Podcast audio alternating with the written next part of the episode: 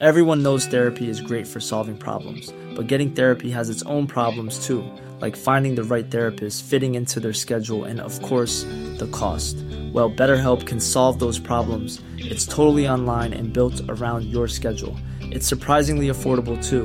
Connect with a credentialed therapist by phone, video, or online chat, all from the comfort of your home.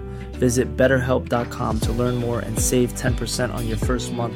That's BetterHelp, H E L P.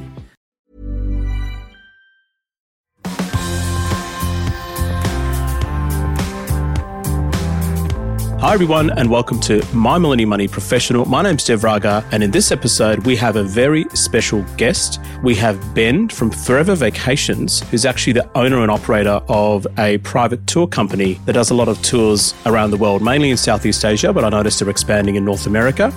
And the reason I invited Ben over to this episode is usually, yes, we do talk about money and we talk about finances and we talk about investing. But I actually went for a holiday with my family earlier this year, and we chose Forever Vacations for our private tours. And it's the first time that I've used their company, and I really found their service exceptional. So I thought when I come back to Australia, I need to find out a little bit about their business and how they do it. So, welcome, Ben, from Forever Vacations. Thanks, Dev. I appreciate you having me. Ben, what we'll do, we'll talk a little bit about yourself, how you started the company, and also what the future holds, and some of the things that I found very interesting and useful during the uh, private tours. You ready to get started? Let's do it. Okay, let's get started.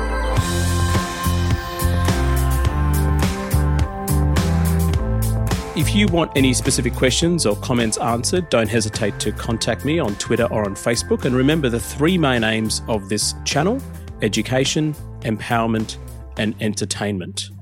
So, Ben, I mean, like I said, I think I contacted you a couple of months ago because we went to Thailand, to Bangkok and Phuket and a couple of other places, and we used your private tour company. And I just Googled private tour company, and your sort of company came up as number one on Google search. That's how I found out about it. So, just for open disclosure, I don't have any equity stake in Forever Vacations. I'm not related to Ben. It was just pretty random and spontaneous.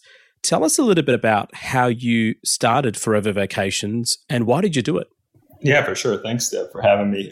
Yeah, so it's an interesting thing. I never, I was always a passionate traveler, but I never thought that travel would be in the, the cards for me on the on the business front. So my background personally, I'm a serial entrepreneur, actually a finance major, went to work for financial wealth manager out of college and ended up quitting it pretty quick about a year year and a half after I start my own business. So I'm a serial entrepreneur mainly with a background in marketing and technology and my my girlfriend at the time, my wife now, Janie, we took a vacation. We were living in Vietnam, traveling around Southeast Asia. Always been fascinated with travel and around Southeast Asia and Europe. And um, we we never been to Bali, so we figured let's take a trip to Bali. And at that time, I was doing some marketing consulting, and some we were we were building some mobile apps as well. And when I went out to Bali, I was just amazed at Indonesia in general, but Bali as an island is gorgeous, not only just because of the attractions and, and, the beautiful views, but also of people. And people are really special in Bali. And if you've ever been there, you know, you it's one of the things that people rave about. And we we quickly met some friends kind of out there. We, we, were there for a week and we just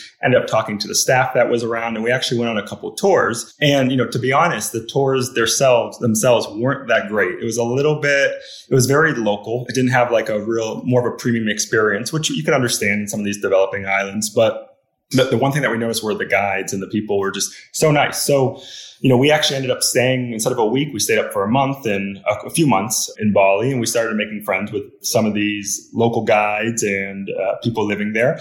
And with our marketing background and technology, it was something that we wanted to, you know, we, we heard from them that it was really difficult for them to get tours, and we knew that we could sell and do marketing online, and we knew that they would be great at, you know, showing people around their their beautiful home. So that's kind of, you know, the short of it, how it And we started, we hacked up together a quick website that's completely different different now, but started throwing it out there, doing some SEO, some search engine optimization, and some Google ads. And we started getting some tours. And that's kind of how it started back in 2018. That's so interesting. So you're a wealth guy. Yes. Yeah. I was a yeah, finance major. And yeah, I thought I was going to be a financial analyst or something. And and that was kind of my my side. I always had a passion about marketing, but um, yeah, after being kind of in the office in Boston after a while, and I just I saw the people that I was around and people that were 40, 50, 60 years old that have been there for a while and and you know nothing nothing bad about that but it was just something that i just didn't see myself doing. So i knew i wanted to always be nomadic and i knew i valued freedom financially but also you know uh, location based i didn't want to have to always be stuck somewhere. So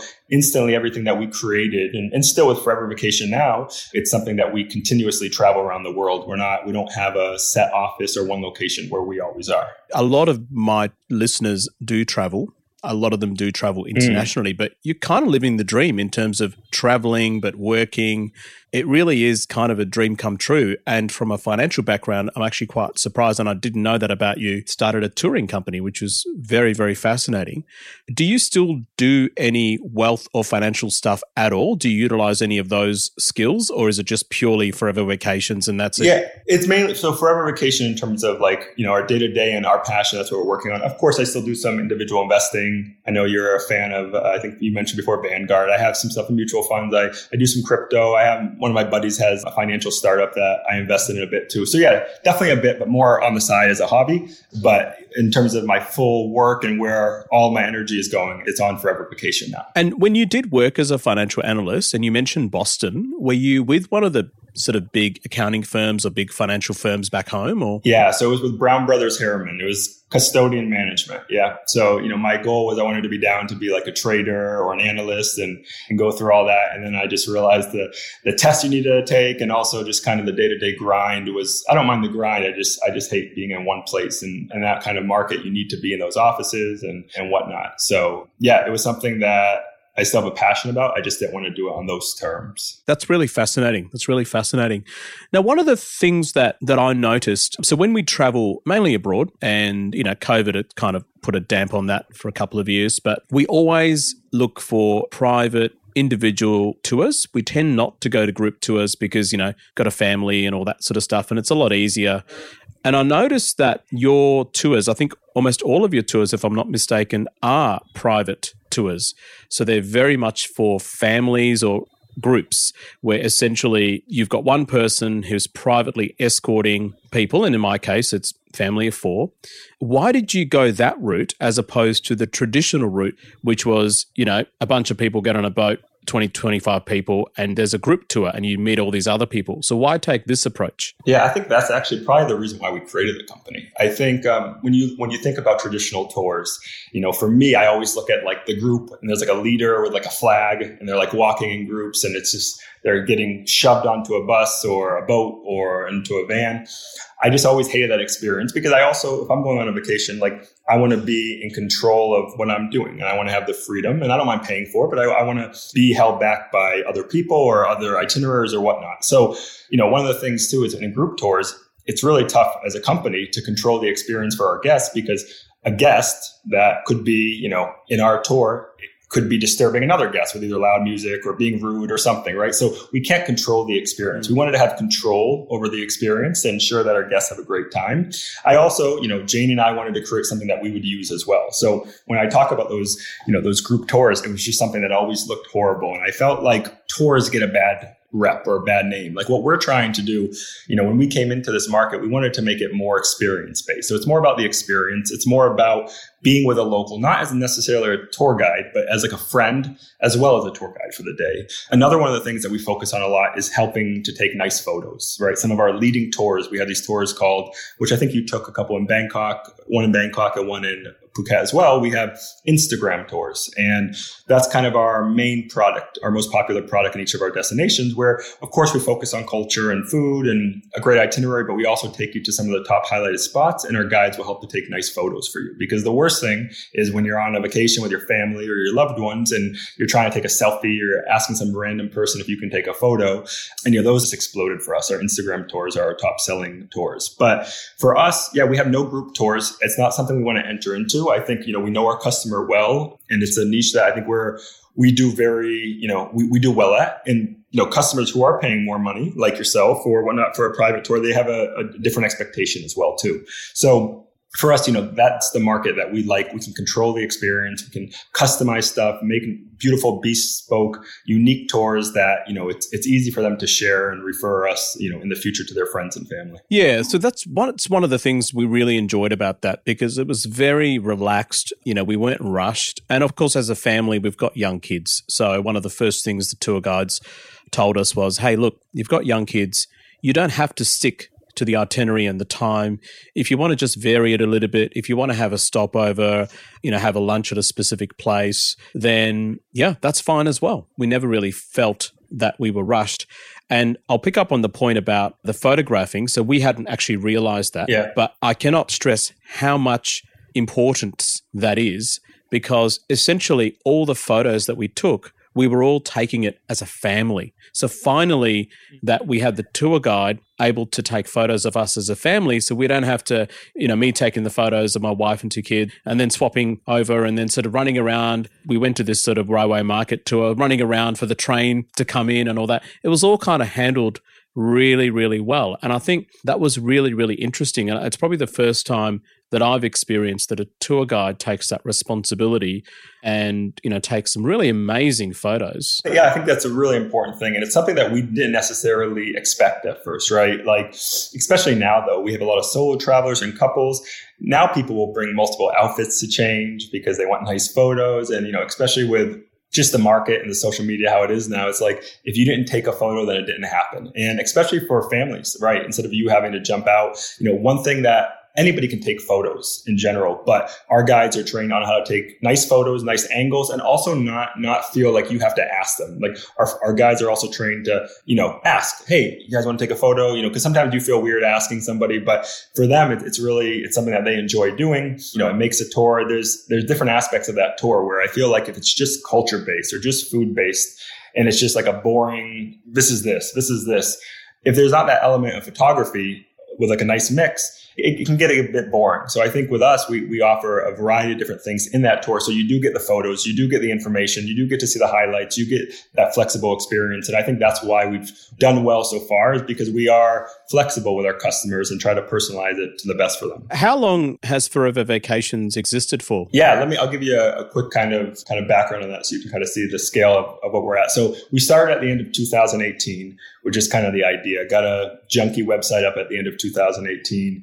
We start to, you know, grow pretty fast. We're just in Bali at that time. A few months later, we open Malaysia.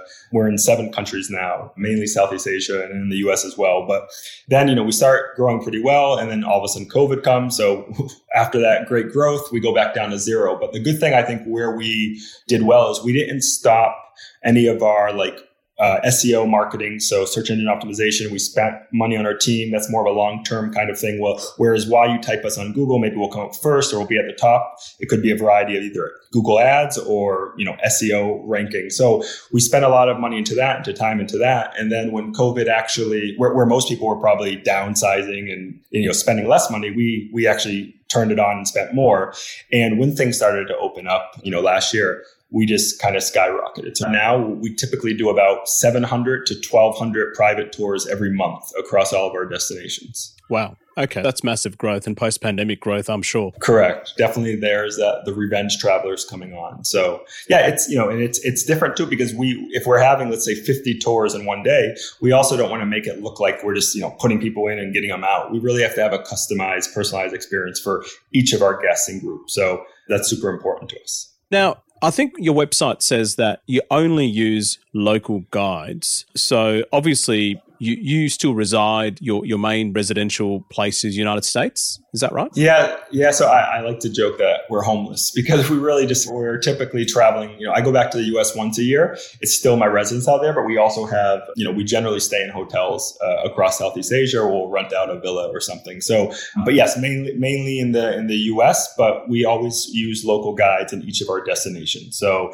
um, you know they're going to be somebody that's generally from that that town or they've moved there and, and, they're from that country they lived there for a while. How do you find them? So at this point now, we have about 160 guides total across our company. And I think when I look back at that 160, it can all be connected to probably about seven or eight people. So every time we open a destination, we really put a lot of time and effort in finding a leader in that local market, somebody who we spend a lot of time with, that we trust, that we teach. And then from there, as we have that leader, they're the ones that will then start to build our team. Janie and I still, we're still very hands on. So we'll still try to interview every, every guide ourselves personally just to make sure that the quality is there and the communication's there. But we entrust our local leaders in each of the destinations to help us to build that team and to, and to find those guides. And do you then subcontract your guides or your leaders, or are they employed by your business, or how does that work? Yeah, so it's a good question. We, we use a mix of, we kind of have a mix and a variety depending on each uh, country. So our leaders, most of them are full time with us. And then tour guides, we have a mix between some freelance and then some full time guides as well. Even our freelance guides, they generally tend to, um, so freelance meaning they could take our tours or maybe, right, they would also take tours from a different company if they, if they got asked. Um, there's some countries where it's not really normal to be a full-time guide because you know there's high seasons there's low seasons so companies don't tend to pay full-time salaries especially on lower season if there's no tours so generally we have a, a mix i would say like our typically our top one to ten guides could be on more of a full-time basis and then after that we would work with freelance guides, but they still have to go through the same training. And most of the freelance guides will still take tours with us first. They'll kind of give us like the first right if we have a tour. Um, then if not, they might take a tour with a different company. Also, our tour guides, we, we also had a driver and we also had a car as part of the tour guide. And I think most of your tours have that sort of system. So the drivers and the car is that a, like a separate subcontractor or do they also work with forever vacations? How does that work? Yeah so it's it depends on the market as well. Like so bali we own some of the cars and some of the then some of the other locations we have subcontractors as well. So it all depends on the policies uh, as well from each country. So for example in thailand you can't in most places, let's say in Bangkok, you can't be a guide and also a driver just due to local regulations. You need to have a separate car. So you need to have a separate driver legally and a tour guide as separate. Whereas maybe in Kuala Lumpur or Bali, it's okay to have a, you know, a guide who's a driver and also the the guide as well. So, but the cars, you know, we, we went through the costs and we went through like the estimates of that. It just wouldn't make sense financially from a business um, to actually buy the cars, especially with all the different legal and local regulations. It's very complicated when you start to get into owning assets out there and whatnot. So for us, you know, it's a lot easier for us. We, as long as they still, you know, pass our checks in terms of quality, we can work with a supplier out there that can help us to provide the cost for the cars or provide the cars. And then it's just a lot easier that way. We don't have to worry about maintenance or, or petrol or any of that kind of stuff. We have our cost and then they'll just supply us based on that. So essentially, when I book a tour with you guys, then the tour guide sort of is gets allocated and is it up to the tour guide to then find a particular driver or car or is it just basically that tour guide works with that driver and the car and it's going to be the same combo every time? Yeah again everything is, is very separate. It depends. We, so we have our suppliers. So typically they would use cars that we would or companies that we would approve. However some of our top guides they have relationships with drivers and as well as those cars kind of pass the quality checks then we would go through them. The thing that's really interesting that we're still always learning is like we, we started this in Bali and then we went out to KL and then Viet or Kuala Lumpur and then Vietnam and then Singapore and, and you start to see all these different regulations, right? So it's something that's super difficult to navigate these as, you know, when we have our idea of what we're doing in Bali and how we want to set up something,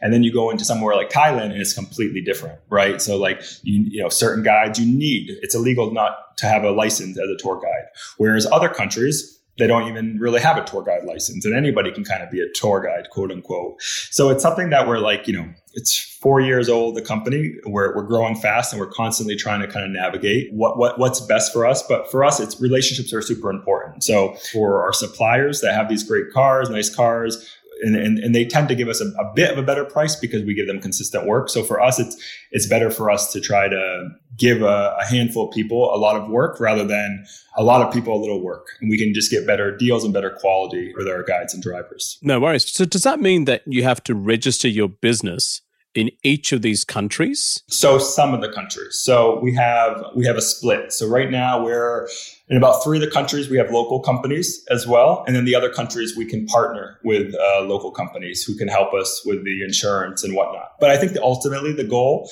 we usually there's kind of a two pronged approach. So when we start a new destination, we'll tend to do a, a partnership with a, a, registered company that we can work with that can help us out with insurance, et cetera, suppliers. And then as we get bigger, we tend to, to create our own company. So like in Indonesia and Thailand and, and Vietnam, have our own company. And that just is a lot better in terms of, you know, just we control more. Uh, we know we have more flexibility in, in, what we do and the rates that we get. So yeah, again, it's really different. But ultimately, the the main goal is for us to eventually have our own local company in each of these places. And sticking to the theme of tour guides, obviously most of your destinations are in Southeast Asia at the moment, I think, if I looked at the website, but you do have evolving destinations in North America.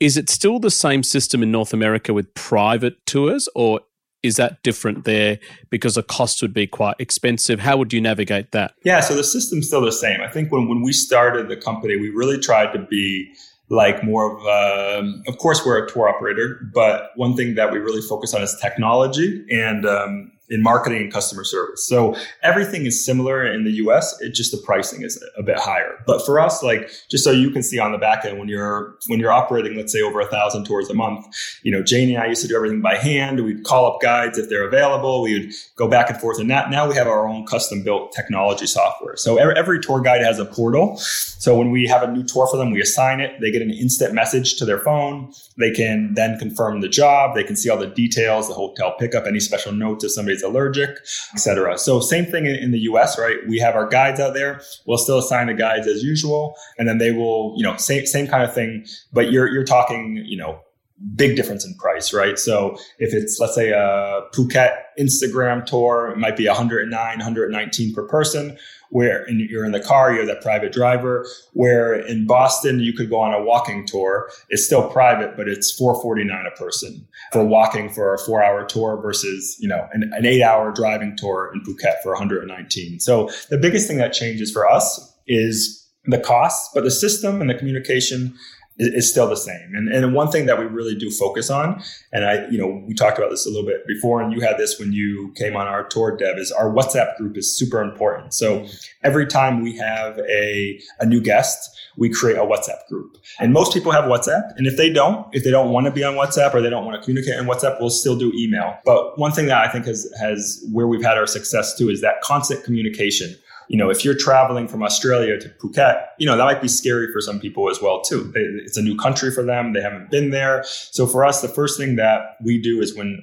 a guest creates a, or a guest books a tour, we instantly create a WhatsApp group with them. And we're going to, you know, introduce ourselves. We're going to send them schedules we introduce them to their guides. We even go above and beyond to the point where if they're sick at their hotel and they need medicine, we'll go out and get it for them. We'll just offer, or even, you know, we have guests that are still even this is great. You, you wrote out to me, you know, after the experience you had, and we're still talking today, which is great. And I think a lot of that, you know, maybe you would have never reached out if we just sent an email and said, Hey, Dev, thanks for coming on our tour, or Hey, here's a schedule. Your driver will pick you up at eight o'clock. But because there was more like a personalized experience, I think it helps us bond a lot more with our customers and our, sorry, our guests and, and give them like a really memorable and unforgettable experience. Yeah, I, I was going to say about the WhatsApp group, that was something interesting. And basically, I started communicating via the WhatsApp group probably a, a week or two prior to the tour.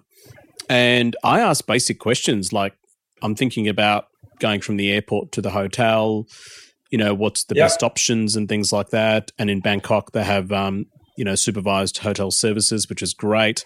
It's almost as if the tour started a week or two prior to the actual day. Again, I've never had anyone, uh, like I said, we've traveled overseas, we've had tours. No one's ever done that. Very, very unique. And there's something about WhatsApp that makes the communication better. It's not the same as text messaging, it's different. And we had a WhatsApp group for Bangkok, we had a WhatsApp group for Phuket, we had a WhatsApp group for this tour, that tour, because the guides were different. And what was really good about that was that at the end of the day, you know, they would summarize the tour. The guides would say, hey, hope you had a great day. Here's a few shots from the tour. It's almost as if closing that feedback loop. You've had a long day, you've had dinner, you come back to your hotel room, and there's a few WhatsApp messages from the tour guide saying, Thank you very much for using us. These are all the experiences you've had. And it almost closes that feedback loop. It's like little additional touches that goes a long way in making that experience. So it's it's not just a tour; it's kind of like they're part of the family. So so we used Marquis as the um, tour guide, Marquis in in Bangkok, and we also used Bessica in Phuket. And it was almost as if once we had, you know, we did multiple tours with them, and by the end of the tours, it's almost like Bessica was my friend and Marquis was was a great friend and family member of our family. That was very unique. And for me, that is really important because I've got young kids. And the last thing I want to do is go through the stress of having to manage the whole day. The whole day was managed just perfectly. And I think that that's probably the take home message from this podcast that sort of bespoke, unique experience. Now, in terms of your website and your tours, I did notice that you seem to offer a 100% money back guarantee. That's pretty brave in 2023. And I, I, did go to TripAdvisor and a few other websites to check your ratings. And yeah, you guys have a five star rating 100% of the time. Just out of interest, has anyone asked for their money back yet? Yeah, I think it's that's a funny thing. People ask us about that. Like, what are you doing? Are you crazy? You know, it's funny. We've operated over 10,000 tours, and I think maybe two people. And to be honest, it was one, I think, you know, one was probably somewhere where we messed up, and the other one was just a little bit, you know, hey, they have their opinion, but it was a little bit kind of scammy. People that just, you know, they said that. I think, I think typically for us, I always wanted to do that. When I was younger, I used to see that like money back guarantee on on on TV, and I always thought that was an interesting thing. And I think it like for us, I can't get in front of them and say, "Hey, I'm Ben. I'm the owner. We're going to give you an amazing experience." Right? You you have all this competition online. And you have all these scams online, unfortunately, and locally. There's scams in Bali, scams in Thailand. There's, you know, people that will say, oh, you can get this cheap price. Here you go. We'll pick you up tomorrow. And they never pick you up. And unfortunately, it happens. And I think for us, like our first goal, our first mission of anything is how can we show that you can trust us as the consumer, as the guest, right? You're, it's not just about the money for people that, you know, are in your audience or like you, couple hundred bucks isn't going to break the bank or anything. It's more like you want to spend money, but you want to make sure you have an amazing experience because you're not taking vacations every day with a family. So it has to be really memorable, right? So for us, this money back guarantee, when they see that, people are like, you know, it could attract the bad people, right? That are like, oh, great, I'm going to take this, and then after I'm going to get my money back. But you know, it really, it rarely ever happens. Um, I think a lot of it, it just kind of calms people's nerves down to say, hey, well, who would actually say that if they're not really like, you know, uh, if they don't really believe in their service. So for us, you know, I think it's helped us out a lot more, you know, so if you're looking in terms of a total, 0.001% has probably acted on that. And I think for us, we're also, again, why with this WhatsApp group is it allows us to also correct mistakes uh, or fix mistakes before they happen or b- before they get too big. If you've been on tours before, or like we've been on tours, we'll book a tour and then we get an email and it's just like, thanks for your booking. We'll see you Friday at 8 a.m. at the hotel lobby. And like, that's it. Whereas here, like we can see some things. We're not perfect. Sometimes something could happen or we could mess up on our end, but we, we at least have the quick communication where we can jump in and try to fix it and make up for it, right? So that constant communication. But yeah, it's a long winded response, but for the money back guarantee, it's definitely helped a lot more than it's hurt. We actually, during our vacation, we actually, I mean, almost all of the tours was through your company, but we actually went on one tour which your company didn't offer that particular location. It wasn't covered by Forever Vacation. So we went on a group tour for that one and we booked it online. But it just like, for example, the payment system. I mean, that everything worked out okay, but we had to pay on the day rather than having to pay beforehand. I mean, I don't want to carry yeah. thousands of bucks in my wallet on the day. I don't want to do that because this was like a snorkeling experience or something like that. You know, I don't want to do all that. And it's just a bit of a hassle.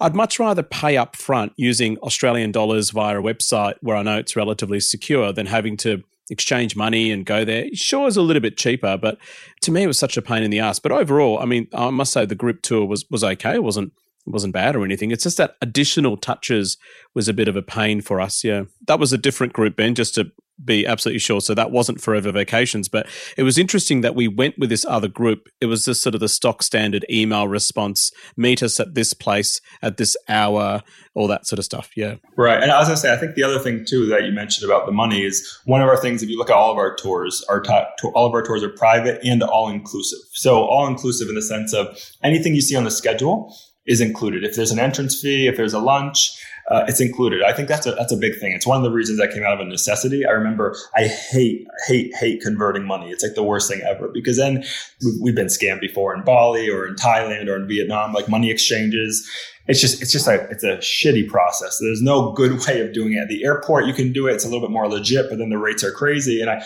I just always remember like for me, I just like to use my credit card everywhere because you know international no fees or any rates. But a lot of these local tour providers or local stands they won't take credit card, so you got to do like a bank transfer or cash. And I remember for us, we wanted to make sure like other than tip, if they if if, our guests would like to tip our guide, everything else in that tour is included. If you see that you're going to an attraction, a temple, a viewpoint, if you're doing ATVing or snorkeling, all the equipment's included. Everything's included in that schedule. And I think that's a really nice thing where people don't have to worry. We, we say you can kind of leave your wallet at home because once you pay for this tour, everything in each of those stops uh, it's going to be included. Because I just think when you're in a new country, you know, right, hundred dollars is like two million in Vietnamese dong and how do you know like what's what and and yeah so I think that's just another thing it's co- convenience when you're working with you know our type of guests that are more middle to higher kind of budgets It convenience saving time that's usually the most important actually you raised a good point about the all-inclusive I'm a bit of a pain in the ass traveler so I'm vegetarian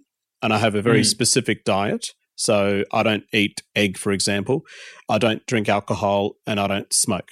Again, before the tour, all that was finalized. And at the start of the day, the tour guide assured me, because I'm the only one in my family that's completely vegetarian, and my, my kids are partially vegetarian, assured me that don't worry, we have got places that is suitable for you. Because for me, that's really important. And all the meals, all the drinks, we went to restaurants, it was all included in that fee. Again, I've never seen a tour company do that on a routine basis. So that was really interesting. And you're right. The fact that I don't have to take my wallet out and, you know, take my credit card out and pay or take my local currency out, it's just so much less hassle. You know, kudos to the tour guides to actually accommodate my vegetarian request, which, you know, a lot of our listeners might have special diets as well. Yeah. The other thing is I noticed is environmental footprint. So one of the things that when we went on tours, I think the tour guides were very, very appreciative and, and really explained to us that the business practices and their way that they're going to show us things is environmentally conscious. You know, we take care of the environment as opposed to unfortunately and, and unfortunately we have tourists that do come from Western societies to Southeast Asia and unfortunately don't treat the local areas with probably the respect that it should deserve. And one of the things that I'd like to highlight, which was interesting, is that in Thailand, we went to Thailand and riding elephants, for example, the tour guides were very specific in saying that, yep, we, we will take you on a elephant tour, but please don't expect to ride the elephants because it's not something that we appreciate. It's not something that really should be done because it's not nice parading elephants around in public streets with people riding them. Although there are companies in Thailand that, that do that. So, why did you go this route? Why did you go the environmental route? Because a lot of my listeners are environmentally conscious. I mean, I I mean, I have solar panels on my roof. I'm trying to be as carbon neutral as possible. Why did you do that as opposed to just go with the flow, which is what the majority of the other tour companies do? Well, I think if, if you're going to, you know, money's great in the business and you make money, that's great. But I think you have to be responsible too. And I think you have to leave a, it's your footprint that's super important so we can enjoy these things in 20 30 40 hundreds of years down the line and i don't think we're perfect at what we do but i think it's something that we're constantly thinking about and discussing on how to be better. Like one of the things we want to start to do is get rid of single use plastics. Like it's still something that I hate to do. We, we, we still have plastic bottles in most of our countries. And, you know, we, we we're, we're looking at different options with glass or refillable bottles. And so it's, that's one thing that, you know, we're really trying to be better at. But in terms of like just being, you know, responsible tourism, I think it's, we're the ones that are the responsible. A lot, a lot of the travelers, they don't, they don't know. They, they come out, they just want to go see an elephant or they want to, you know, go swim with, dolphins and you know they want to touch them and they don't know it's just an exciting thing. So i think it's like up to us as the tour operator to kind of educate and to kind of say hey like what's good or what's not so good maybe?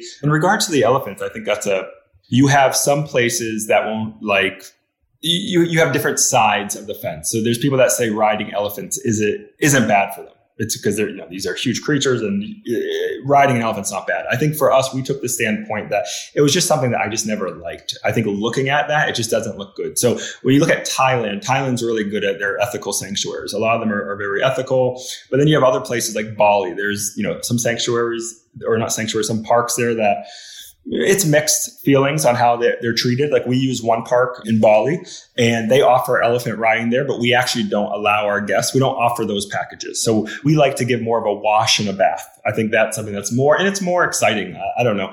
I never thought riding on an elephant was so special, interesting. Like I'd rather be in, in the lake with them, like swimming with them or washing them or feeding them. So for us, that was more of like a personal preference, but it's just one of those things that I just always felt was a bit cruel. But again, you, you do have experts that will say like, you know, riding an elephant actually doesn't, doesn't hurt them. But I think for overall, in, in terms of us as a tour operator, we really want to be responsible with the local communities, right? It's something that we only support locally owned restaurants as well. So of course we, we don't, we don't, we're not against foreigners or whatever, but people that have like, you know, a local war Warung, which is like a local restaurant in Bali or, you know, a or a local shop or whatever, we're going to really try to support them first because those communities are the ones that, you know, can support the tourism. And if they're not making any money, you know, then they're not going to be able to be around for a while. And one of the big dilemmas Bali had a couple years ago was a lot of the Chinese tourists were coming over, but they were only going to Chinese owned shops, Chinese owned restaurants, and basically not the economy never got any of that money at the local economy. So, you know, for us, I think it's something animal welfare is super important. You know, we, we, we check all of the places, any, any sanctuaries or elephant parks, you know, to make sure everything passes our kind of standards. And then also in terms of just how we support our suppliers, our, all of our suppliers are local. It's just really important to us. I think when we're starting to build a, a bigger company and we have to be responsible because if we're not going to do it, then, you know, the travelers, a lot of them just don't know. They don't, they don't think about this kind of stuff. So it's important for us to kind of pave the way for that.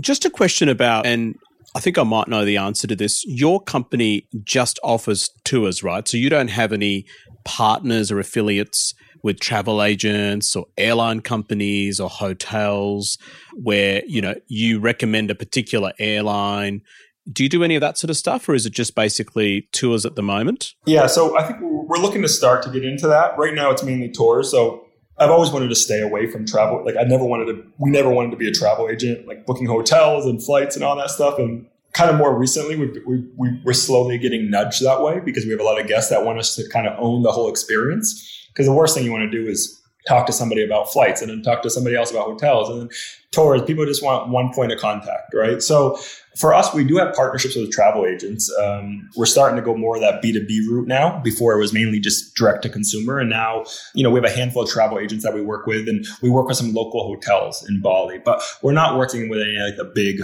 you know luxury brands for agents or flights or hotels but it's definitely something in the future that we'd we'd want to but we are getting more uh, attention from travel agents now who would like to use us as their supplier in Bali and Thailand and Vietnam etc now at this stage we might just take a quick break and when we come back, I've got a few more questions about costs to Ben and the website and the blog and Forever Vacations, their future as a company, and any particular advice about tours that Ben would like to enrich us with. So we'll just be right back after this break.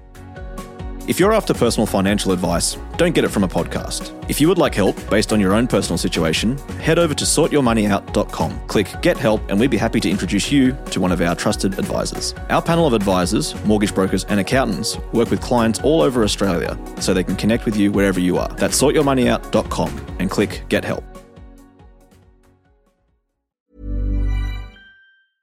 Hiring for your small business? If you're not looking for professionals on LinkedIn, you're looking in the wrong place. That's like looking for your car keys in a fish tank. LinkedIn helps you hire professionals you can't find anywhere else, even those who aren't actively searching for a new job but might be open to the perfect role. In a given month, over 70% of LinkedIn users don't even visit other leading job sites. So start looking in the right place. With LinkedIn, you can hire professionals like a professional. Post your free job on linkedin.com slash people today. Everyone knows therapy is great for solving problems, but getting therapy has its own problems too, like finding the right therapist, fitting into their schedule, and of course, the cost. Well, BetterHelp can solve those problems. It's totally online and built around your schedule. It's surprisingly affordable too. Connect with a credentialed therapist by phone, video, or online chat, all from the comfort of your home. Visit betterhelp.com to learn more and save 10% on your first month. That's BetterHelp, H E L P.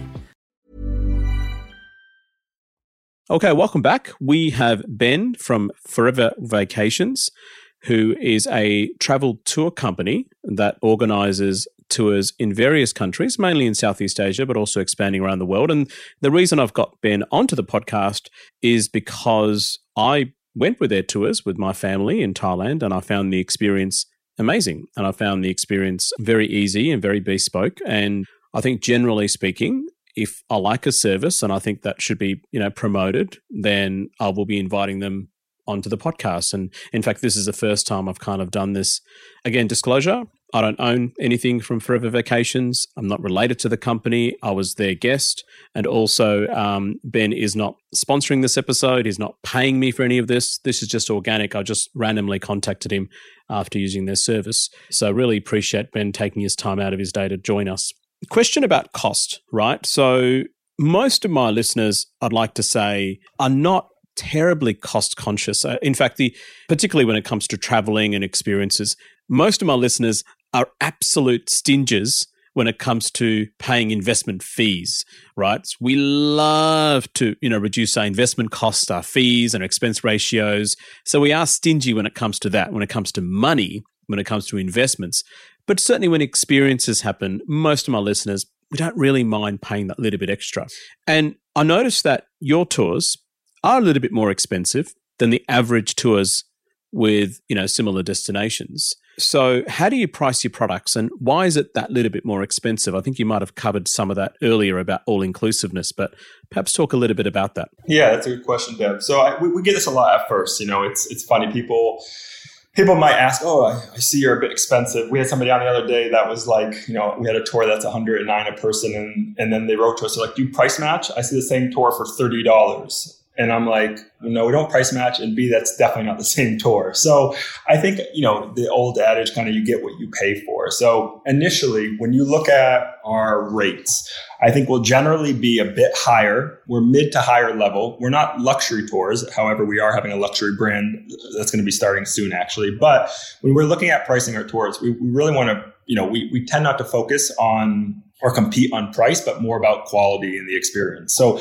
we're not looking at budget travelers. That's not our market. You know, our market is more of the middle to high segment that want unique kind of bespoke experiences, that want convenience, that don't want any hassle, that don't want to have to wait for other people or or be told what to do or how long they can stay for. So I think for us, the other thing is too is when you look at that initial price, people don't always see like what's included. And like we talked a little bit before, a lot of our prices actually if you actually compare them they're actually not as high as people would think when you actually look at what's all included right? So maybe a tour in our bali instagram tour might be 109 per person and then they see something else where it's like $80 a person with a competitor. But that competitor doesn't include the $10 entrance fee to the gates of heaven or the, the lunch or the entrance ticket for the swing. So when it all adds up i would definitely say where we tend to be a bit higher but one thing we can promise is you're going to get an amazing experience. You're going to get, you know, it's, it's super personable. Private tours too, you know, a lot of these other tours that may be cheaper would be group tours. So I think for us, our price, we, we want to be in that higher echelon. We want, we want to attract those kind of guests that aren't super price conscious, but they care more about the experience and the quality of, of that day they're going to have. Right. I mean, for me personally, if it means that I'm paying a little bit higher price and it means I'm getting you know a better quality service but also a business or the focus is on the local people. And it means that i'm supporting the local businesses. It means that i'm not unnecessarily causing havoc to the local wildlife. That to me is a valuable experience as opposed to you know paying the cheapest possible price and just focusing on that. And i think most of the listeners to my podcast would be probably in a similar sort of boat. Happy to pay that little bit extra and making sure that everything kind of goes to plan. I notice on your website you have a blog and you put up updates about local areas.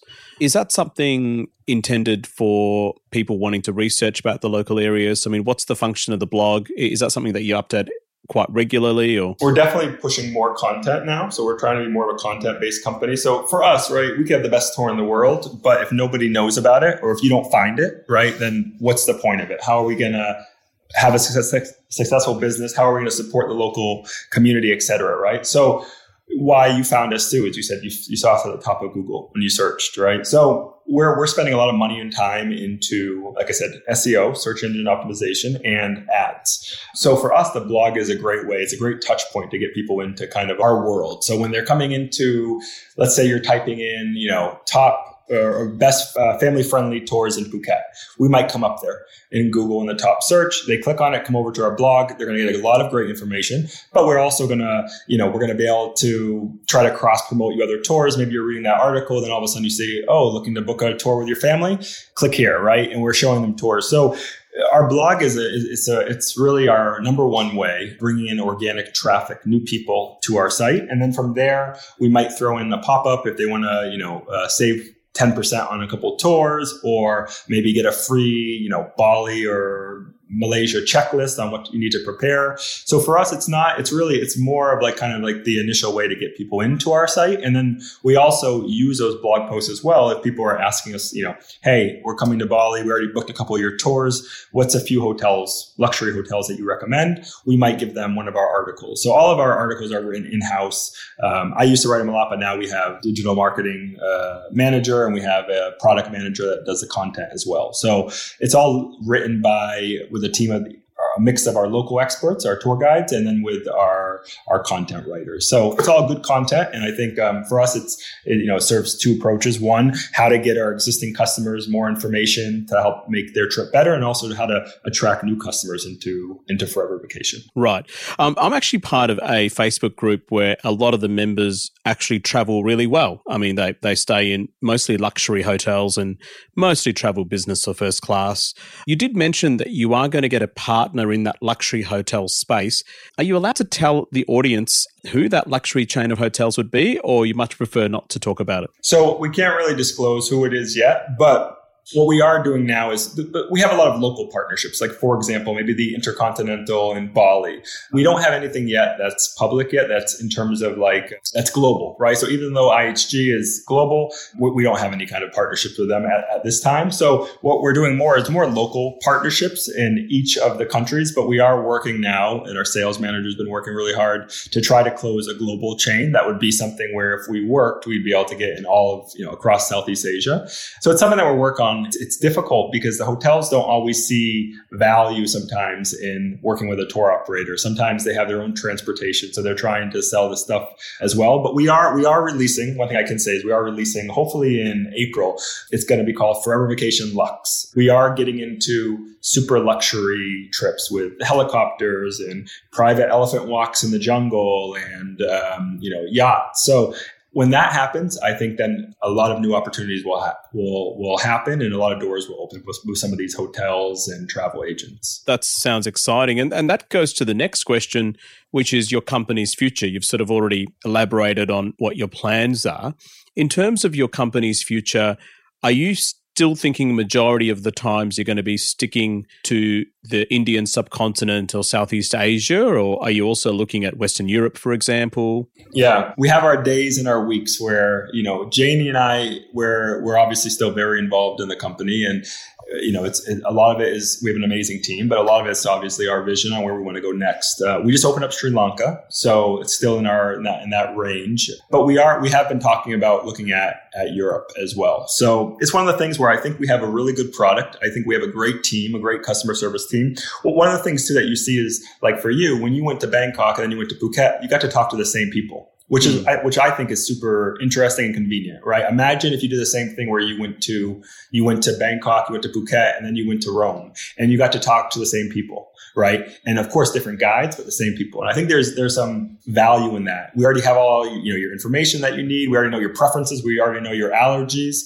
So I think um, for us, as we start to scale in seven countries now, but we would love to get out to Europe, hopefully maybe in Q4 this year with a couple launch destinations and then start to, to develop there. The difference is just the logistics, right? So now we have to have different shifts of working and there's still a lot that's involved, but it's definitely something that we're excited about. And then the other thing we really want to get into is, is more luxury, luxury tours as well too. We're, we're at the premium level, I would say now, but we want to get into real authentic luxury. Fantastic. That's great. Now, probably one of my last questions before we finish up. Most of my episodes, we talk about money, we talk about investing, we talk about wealth. You're really the first guest so far that we haven't really talked about money very much. You come from a background of wealth management and finances. H- how do you invest your money? What's your sort of general advice, or well, I mean, probably not advice, but what do you do? Yeah, no, it's a good question. I think so. I'm 37 now. I feel like I've been pretty financially free for a while. I, I had um, one of my first startups I had when I was 23. We ended up selling it a couple years later and made a good chunk of money there. And then, you know, had a lot of different startups that I worked on.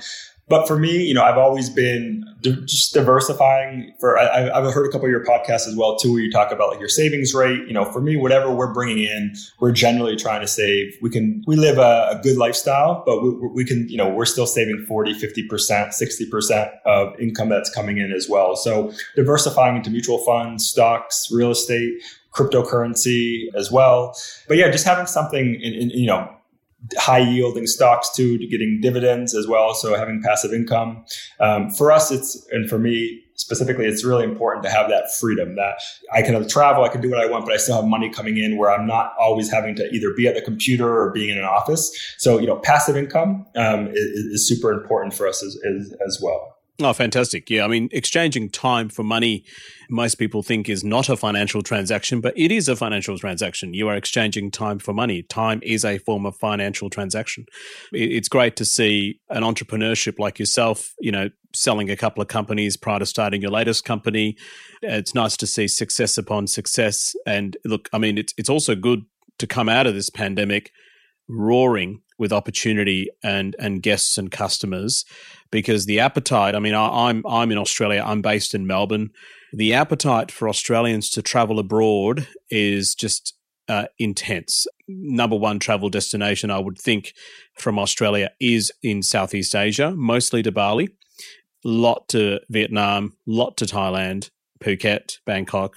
So well, Aussies do spend a lot of money. I think I think I saw I think the stats are something like 100,000 Australians traveled to Bali every month or something like that post pandemic.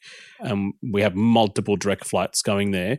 Do a lot of Americans travel to Bali? Because I thought most Americans would travel to either South of America, so Mexico, Costa Rica, um, you know, all, you know, the Caribbean, for example. Do a lot of them travel sort of, I suppose, west to Southeast Asia? Yeah. So I think, you know, for us, it's actually our still number one market. So 50%, 45% of our guests are from the US. Of course, more Americans are traveling to Costa Rica and places like that. But Bali is a, is a hotspot globally. It's very famous now, especially with all the photos posted on Instagram and whatnot of, you know, Lempuyang Temple or Nusa Penida. So for us, our, our top four markets are US, then Australia is right below that, and then uh, UK and Canada. So still tons of Americans are coming out there. It's a good market for us. That's really interesting. I would not have thought that uh, 50% of your guests are American. That's fascinating because, I mean, to get to Bali from the United States, yeah, I would have thought is is there any direct flights or is it do you have to go via no. like a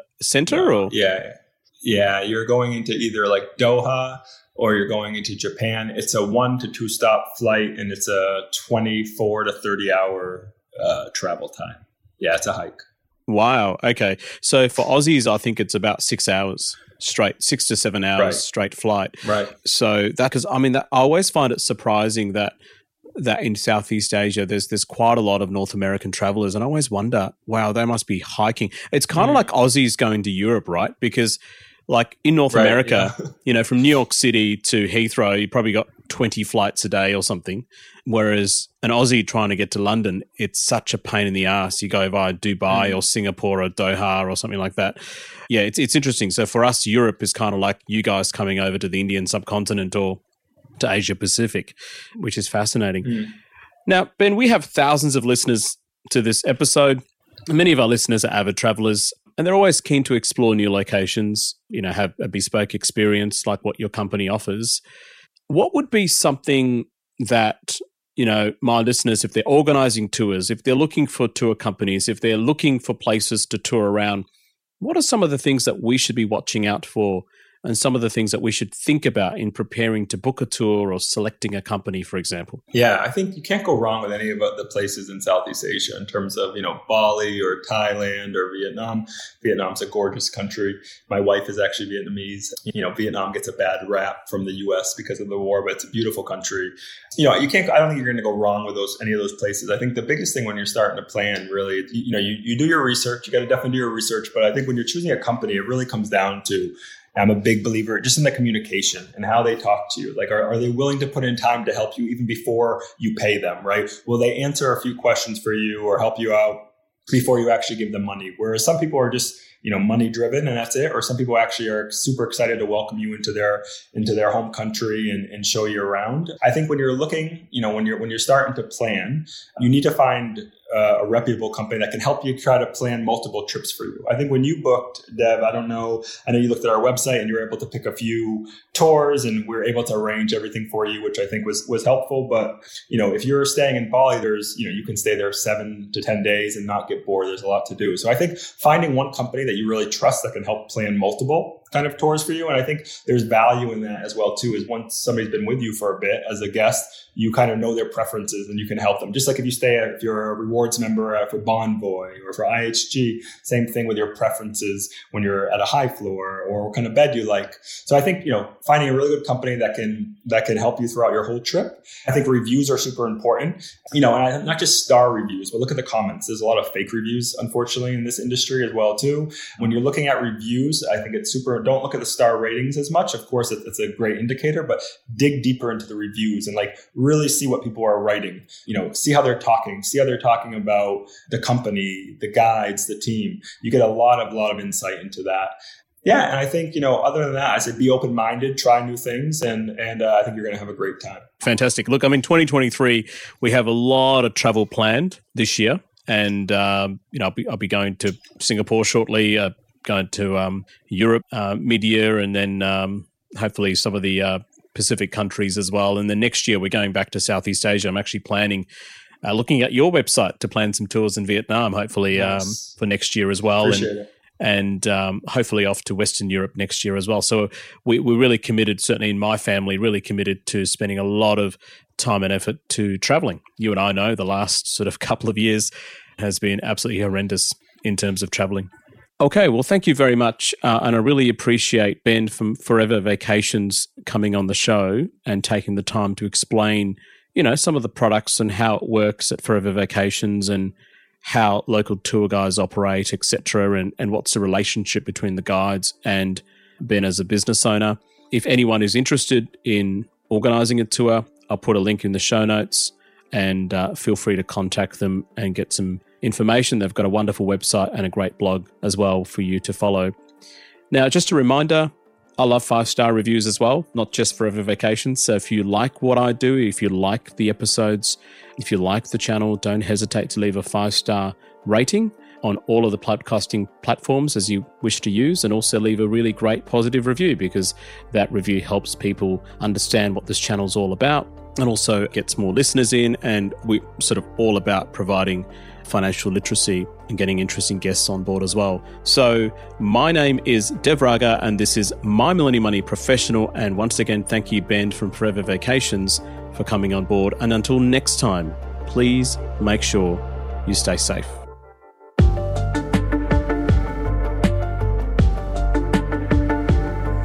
We acknowledge the Awabakal people, traditional custodians of the land on which our studio sits, and pay respects to their elders, past, present, and emerging. We extend that respect to Aboriginal and Torres Strait Islander peoples who may listen to our podcast. This podcast is for education and entertainment purposes. Any advice is general financial advice only, which does not take into account your objectives, financial situation, or needs. Because of that, you should consider if the advice is appropriate to you and your needs before acting on the information. If you do choose to buy a financial product, read the product disclosure statement, target market determination, and obtain appropriate financial advice tailored to your needs. SYMO Interactive Proprietary Limited, the publisher of the podcast, and Glen James are authorized representatives of Money Sherpa Proprietary Limited, which holds financial services license 451289.